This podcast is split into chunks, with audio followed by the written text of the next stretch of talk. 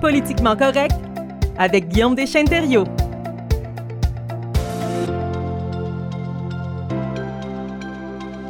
Le retour de cette belle chronique Politiquement correcte le mercredi. Bonjour, Guillaume. Bonjour, Sébastien. Hey, je suis content de te retrouver en studio pour une nouvelle saison.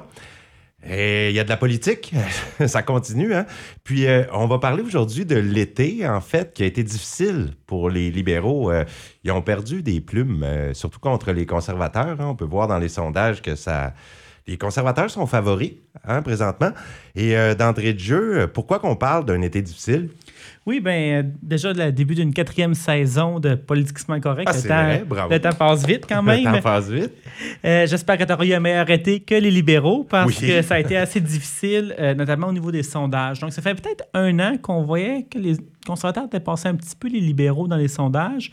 Mais vraiment, au courant de l'été, on a vu que c'est une tendance lourde et que c'est plus seulement des deux à trois pour cent d'écart, mais selon les différents sondages, c'est dix à quatorze points d'avance pour les conservateurs. Donc, un sondage, parfois, ça peut être une erreur au niveau métaux, mais là, quand c'est plusieurs sondages de des boîtes fiables comme Léger, Abacus, et cetera, là, ça commence à être vraiment euh, inquiétant. Et à ce point-ci, Euh, c'est que c'est pas juste dans l'Ouest où ce que c'est, je dirais, le bastion des conservateurs. C'est vraiment, on voit que les conservateurs dépassent les libéraux en Ontario.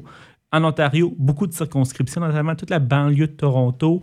Euh, il y a beaucoup de sièges qui pourraient, si les sondages comme on les voit là se maintiennent, pourraient passer facilement aux conservateurs. Et même en Atlantique, les libéraux prennent du retard. Donc, le seul endroit au Canada où vraiment que ça n'a pas bougé beaucoup, c'est au Québec. Mais euh, sinon, euh, on voit les conservateurs prendre l'avance en Ontario et euh, en Atlantique. Donc, euh, c'est ça. Donc, c'est plus seulement des anecdotiques, c'est vraiment une tendance qui s'inscrit. Et ça invite donc à un changement, un petit peu de, un coup de barre pour essayer de modifier euh, les choses. Puis où est-ce que ça devient difficile, je dirais, c'est euh, notamment deux enjeux qui donnent vraiment du fil à la retordre aux libéraux. C'est la question de l'inflation, donc l'augmentation du coût de la vie. Et euh, la crise du logement, donc les difficultés de se trouver euh, un logement. Pendant longtemps, donc, il y avait la question, euh, disons, euh, de l'ingérence chinoise dans les élections qui avait retenu l'attention l'hiver passé, mais c'est pas un enjeu qui touche le citoyen moyen, je dirais, au quotidien. Mmh. Tandis que la question de l'inflation, la question du cri- de la crise du logement, c'est des enjeux qui touchent le citoyen moyen. Et de plus en plus, c'est le gouvernement Trudeau qui est pointé du doigt à tort ou à raison pour ces euh, enjeux-là. C'est qui tarde à réagir. Ce qu'on reproche aux, aux libéraux, c'est de ne pas avoir agi assez vite pour l'inflation. Puis... Oui, puis c'est ça. Donc là, c'est une situation qui est difficile pour les gens. Donc, ça a des conséquences réelles sur le portefeuille, sur la fin de mois. Et euh, donc, ça a des conséquences sur, euh, les, les, dans les sondages pour les libéraux. Il y a aussi le, le, le phénomène d'usure du pouvoir. Donc, après huit euh, ans au pouvoir, on ne peut plus dire que c'est la faute mm-hmm. des conservateurs. Là, c'est vraiment, on est jugé sur euh, son bilan. Et euh, c'est pas rare, donc, après quelques mandats, donc, tout le temps, c'est un peu ce phénomène d'usure du pouvoir-là, de dire, ah, ben, peut-être qu'on va aller voir ailleurs euh, pour, les prochains, pour la prochaine fois. Euh, et déjà là, aujourd'hui, euh, donc, cette semaine, il y avait le caucus libéral qui a lieu euh, en Ontario. Et euh, de qu'est-ce qu'on voit de différentes sources, même si la plupart des députés libéraux sont toujours derrière leur chef, il y en a quelques-uns qui l'attendaient de, mm-hmm. et dire, bien là, c'est le temps que les choses bougent parce que on, on, les gens sur le terrain, l'écho qu'on a eu cet été sur le terrain, il y a plus de mécontentement qu'il y en avait par le passé, donc il faut réagir, il faut faire quelque chose. Puis Trudeau, qui, a, qui l'a pas eu facile en Inde, il revenait de l'Inde où son avion qui est resté bloqué, mais en plus, il, il se faisait traiter un peu comme si il n'était pas correct. Trudeau en Inde, le, le président maudit qui n'était pas content, surtout parce qu'ici, au Canada, il y a beaucoup de Sikhs, et puis eux, ils revendiquent une certaine indépendance là-bas en Inde, donc... Euh, Trudeau se faisait regarder avec des couteaux dans les yeux en Inde. Il revient ici, il se fait regarder avec des couteaux dans les yeux par d'autres députés de son propre parti. Alors... Mais ça, sur l'Inde, on pourrait en faire une chronique complète parce ouais. qu'il y a beaucoup de relations difficiles avec l'Inde et le Canada, puis ça dépasse... Euh, il y a plusieurs enjeux qui rentrent. Mais euh, c'est sûr qu'au retour, là, c'est un caucus qui est moins facile parce que quand tu es chef et que tu domines dans les sondages, dans des réunions de caucus, ça va bien, tout le monde est content. Mm-hmm. Mais quand on a quatorze points derrière, là, euh, il y a plus de mécontentement qui est exprimé aussi à l'interne et il va devoir faire face. Et je voudrais que tu nous parles, Guillaume, du remaniement qui, qui a à peu près un mois, là, qui a fait Justin Trudeau. Qu'est-ce que ça a changé, ça? Est-ce que ça a joué contre les libéraux? Oui, bien, en fait, le remaniement qu'il y a eu cet été, c'est un remaniement, c'est quand on change l'équipe. Donc, le, le, le premier ministre nomme ses ministres, il y a son cabinet.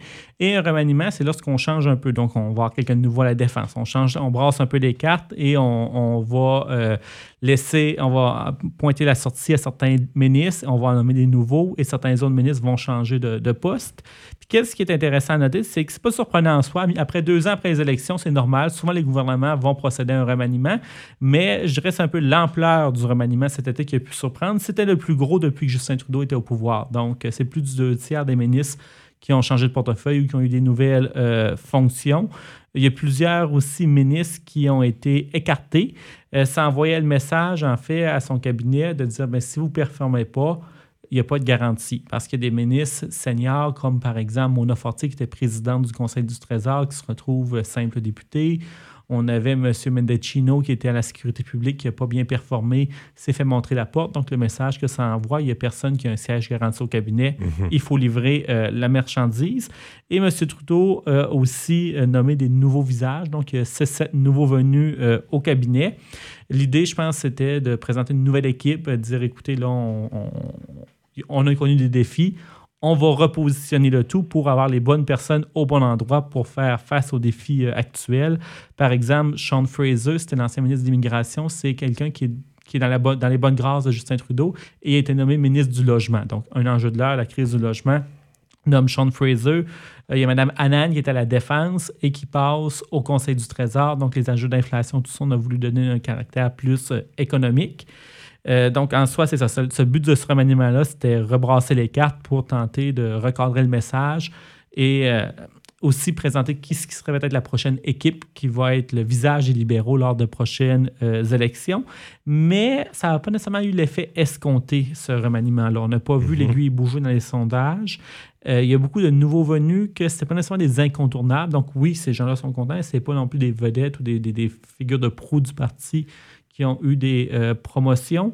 Et à l'interne, ça a même créé peut-être un certain mécontentement. Quand je pense, par exemple, l'ancien ministre de la Justice, de, David Lametti, a été écarté du cabinet, on n'a pas su trop pourquoi. Et dans ouais. ses collègues québécois, ça l'a suscité un petit peu de mécontentement de le voir euh, écarté euh, du cabinet. Donc, euh, en soi, euh, l'impact euh, limité de ce remaniement-là, le, ça envoie un message, mais un message qui n'a pas nécessairement eu la portée qu'on, qu'on voulait. Non, la population elle, se sent loin de ça. On n'a pas pu évaluer non plus euh, le, qu'est-ce que ça donne, le, le remaniement. On n'a pas pu voir les résultats encore. Oui, puis ça reste à voir aussi qu'est-ce qui va être l'impact. Par exemple, les, ça va être surtout dans la prochaine rentrée, donc euh, des nouveaux ministres, à des nouveaux portefeuilles.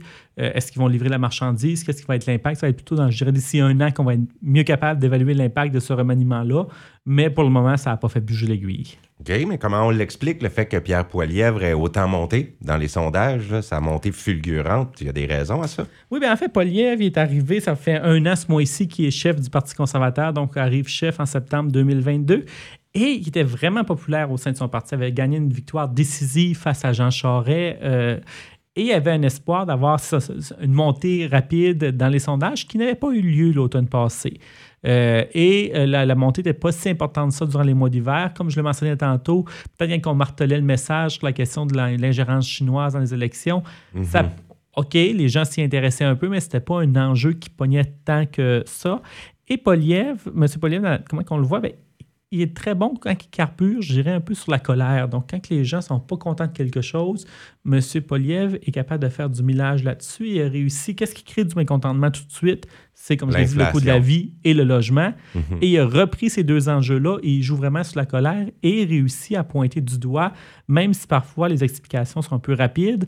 Il va pointer du doigt, c'est de la faute à Justin Trudeau s'il y a de l'inflation, c'est de la faute à Justin Trudeau s'il y a la crise du logement. Et cette colère-là, que les gens sont mécontents avec raison parce que le coût de la vie augmente, mais cette colère-là, il réussit à la canaliser vers Justin Trudeau et à date, ça fonctionne au niveau mm-hmm. des coms.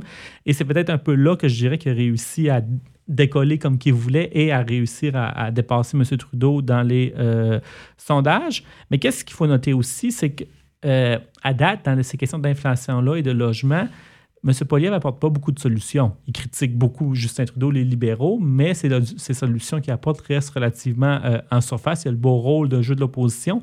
Et parfois, euh, on ne présente pas le portrait complet. Par exemple, le coût de l'inflation. On a une crise de l'inflation au Canada, mais On en, il y en a une aussi au Royaume-Uni, en France, en Italie, au Japon, ou en, aux États-Unis. Et dans les pays du G sept, même si le coût de la vie a augmenté de manière très, très importante au Canada, quand on se compare, on voit que c'est encore pire ailleurs. Donc, c'est vraiment pas... Bi- le, c'est, il y a des, un problème important ici, mais, exemple, au Royaume-Uni, l'inflation est encore plus importante. Donc, en soi, c'est pas juste un phénomène qui est propre au Canada, ça dépasse les frontières du Canada et tout fait reposer. Oui, est-ce qu'il y a une part de responsabilité du gouvernement en place? Euh, oui, mais est-ce qu'on peut tout faire reposer sur les épaules de Justin Trudeau? Là, c'est, c'est y aller un petit peu, y aller un petit peu fort. Et facile. Et facile, et même dans la, dans la question de la crise du logement, si je serais un premier ministre provincial, je serais bien content parce que le logement, c'est une compétence partagée. Et là, avec Pierre Poilievre qui revoit le message et qui pointe vraiment Ottawa du doigt, euh, ben, les provinces, eux, s'en lavent un petit peu les mains derrière. Donc, c'est des enjeux complexes et euh, M. Poilievre apporte un peu des, des réponses plus faciles, mais ça montre aussi que peut-être qu'au niveau des communications, le message libéral ne passe pas. Parce qu'en soi, euh, M. Poilievre arrive et ça réussit. Il réussit à faire plus de millage dans l'espace public avec ses messages que euh, les libéraux. Donc, c'est revoir le message. Comment les libéraux peuvent expliquer bien, qu'est-ce qu'ils font pour l'inflation, qu'est-ce qu'ils font pour le logement, qu'est-ce qu'ils ont fait depuis qu'ils sont au pouvoir, puis en quoi est-ce que c'est une meilleure solution, garder les libéraux au pouvoir, que l'élection d'un gouvernement Poilievre. Et je dirais qu'ils n'ont pas réussi encore à, à faire passer le message comme ils devraient le, le faire passer. Et du côté de M. Poilievre, bien, c'est continuer là-dessus, euh, de, de, de surfer un petit peu sur ces enjeux-là qui réussit vraiment à aller chercher l'électeur euh, moyen. OK, mais est-ce que Justin Trudeau, il reste des atouts? Est-ce qu'avant les prochaines élections, il peut sortir une carte cachée dans sa manche? Est-ce qu'il y a quelque chose pour s'en sortir? Bien, je dirais que le principal atout de Justin Trudeau, c'est le temps. Parce que tout de suite, on est en septembre deux mille vingt-trois. Les dernières élections ont eu lieu en deux mille vingt et un. Donc, en principe, on est juste obligé d'avoir des, des élections fédérales en deux mille vingt-cinq, dans deux ans. En politique, deux ans, euh, c'est long. Euh, il y a encore des choses qui peuvent bouger. Là, tout de suite, l'inflation et le logement, c'est les enjeux de l'heure. Dans deux ans d'ici, est-ce que ça va être encore ces deux enjeux-là? Est-ce que l'inflation va être aussi importante? Ou si on réussit à résorber cette inflation-là, est-ce que ça va plutôt être un mauvais souvenir? Donc, à, à, à quel point est-ce qu'on a réussi à contrôler l'inflation là, d'ici deux ans? Euh, est-ce que c'est encore, ça, est-ce que ça va être ces enjeux-là de l'urne dans deux ans d'ici? Donc, ça reste à voir parce qu'en deux ans, les enjeux peuvent bouger, peut y avoir des nouvelles choses euh, qui se passent. Et euh, carburer à la colère, il y a des limites. Donc là, tout de suite, euh, M. Poilievre va beaucoup jouer là-dessus, mais il va falloir plus, plus si on veut réussir à maintenir cette avance-là sur une longue période. Et qu'est-ce qu'il ne faut pas oublier, c'est que là, on est en contexte du gouvernement euh, minoritaire. En, en fait, c'est même surprenant que ça a toffé deux ans parce que c'est une première. Généralement, pas une première, mais c'est plutôt rare. Dans la durée de vie d'un gouvernement minoritaire moyen, là, c'est un an et demi d'habitude. Okay. Là, on est déjà deux ans. Mais qu'est-ce qui est différent cette fois-ci, c'est que les libéraux ont une entente avec le N P D pour les maintenir au pouvoir. Et à ce moment-ci, les, le N P D n'a aucun intérêt à renverser le gouvernement Trudeau. Parce que si, exemple, on ira en élection le printemps prochain, fort probable, puis avec les sondages qu'il y a, ça serait un gouvernement majoritaire conservateur. Le N P D aurait beaucoup moins d'influence. Et tout de suite, le N P D, en étant le partenaire du gouvernement, bien, peut faire passer certaines de ses politiques, peut influencer l'agenda du jour. Et même s'il y a des différences entre le N P D et les libéraux, il y a quand même plus de proximité entre le N P D et les libéraux qu'entre le N P D et les conservateurs en matière de politique euh, publique. Donc, en soi, le N P D n'a aucun intérêt à faire tomber le gouvernement. Et le gouvernement, Justin Trudeau, quand il voit ces chiffres-là, il n'a pas envie de s'en aller en élection demain matin. euh, donc, en soi, j'ai l'impression qu'on va vouloir euh, remettre ces élections-là au plus tard possible et ça pourrait aller jusqu'en septembre euh, deux mille vingt-cinq, ce qui joue en faveur des libéraux. Et aussi avec ces chiffres-là, avec les sondages, donc un retard de quatorze points, je pense que c'est un peu une douche froide pour les libéraux de dire « OK, là, il y a quelque chose qui ne fonctionne plus. » On active. Il faut s'activer, il faut revoir, comme je te disais, revoir le message, recadrer le message. Euh, il y a eu des éléments qui ont été faits au niveau du coût de la vie. Si on pense à la location pour, euh, pour les, les enfants, donc le, le chèque de location familiale, c'est une initiative du gouvernement Trudeau en deux mille seize. Ça aide au, euh, au coût de la vie à beaucoup de familles. Euh, le programme des garderies. Donc, il y a des éléments qui ont été mis en place. Mais est-ce qu'ils communiquent de manière assez efficace? Et aussi, qu'est-ce qui vont être les actions concrètes qui vont être faites d'ici euh, deux ans? Donc, euh, ça va être euh, quelle action on prend? Comment on communique notre bilan. Et euh, on voit déjà un peu un virage euh, de, au niveau, parce que Pierre Poilievre, un de ses chevals de bataille, c'est qu'il mentionne que les libéraux ne font pas une gestion assez prudente des fonds publics. Et qu'est-ce qu'on entend à la retraite du cabinet euh, à la, il y a quelques semaines? C'est qu'on va vouloir aller chercher quinze milliards d'économies au budget de fonctionnement du gouvernement fédéral. Donc déjà là, on voit un, un certain ajustement du discours. On va aller chercher un peu plus de rigueur budgétaire. Donc euh, en soi, Euh, quand tu demandes les atouts de Justin Trudeau, je dirais c'est ça, le temps, parce que ça donne, il y a encore deux ans pour recadrer le message, mettre des nouvelles actions. Et euh, pour les conservateurs, ben, c'est long, se maintenir. Euh, et quand on devient en tête de peloton, quand on, comme par exemple, on devient premier dans les sondages, ben, on se met aussi une cible dans le dos. Et mm-hmm. qu'est-ce qu'on constate? Au courant de l'été, on a vu un changement par rapport au Bloc québécois et au N P D. Pendant longtemps, on visait surtout les libéraux, parce que c'est les libéraux qui venaient dans les sondages, qui sont au gouvernement. Mais dans leur publicité, là, le Bloc québécois et le N P D, oui, vont critiquer le bilan du gouvernement Trudeau, mais vont aussi s'en prendre fortement au chef conservateur parce qu'il est vu comme un adversaire sérieux. Et je pense pour les libéraux, c'est vraiment le, le plus grand...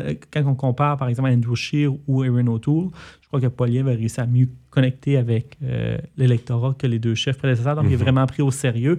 Et ben, va être aussi la cible de différentes attaques. Il n'y aura pas un jeu facile, donc on va pas lui, ils ne vont pas lui en laisser une facile pour les deux prochaines années non plus. Là. D'accord. Les carottes ne sont pas encore cuites pour les libéraux, mais il ne faudrait pas que les élections soient demain. Non, c'est ça, puis ça va être à voir. Puis je dirais d'ici quatre à six mois, on va plus en savoir. Là. Eh bien, merci Guillaume. Ça a été un grand plaisir et on se retrouve semaine prochaine. À la semaine prochaine. Un autre sujet politiquement correct.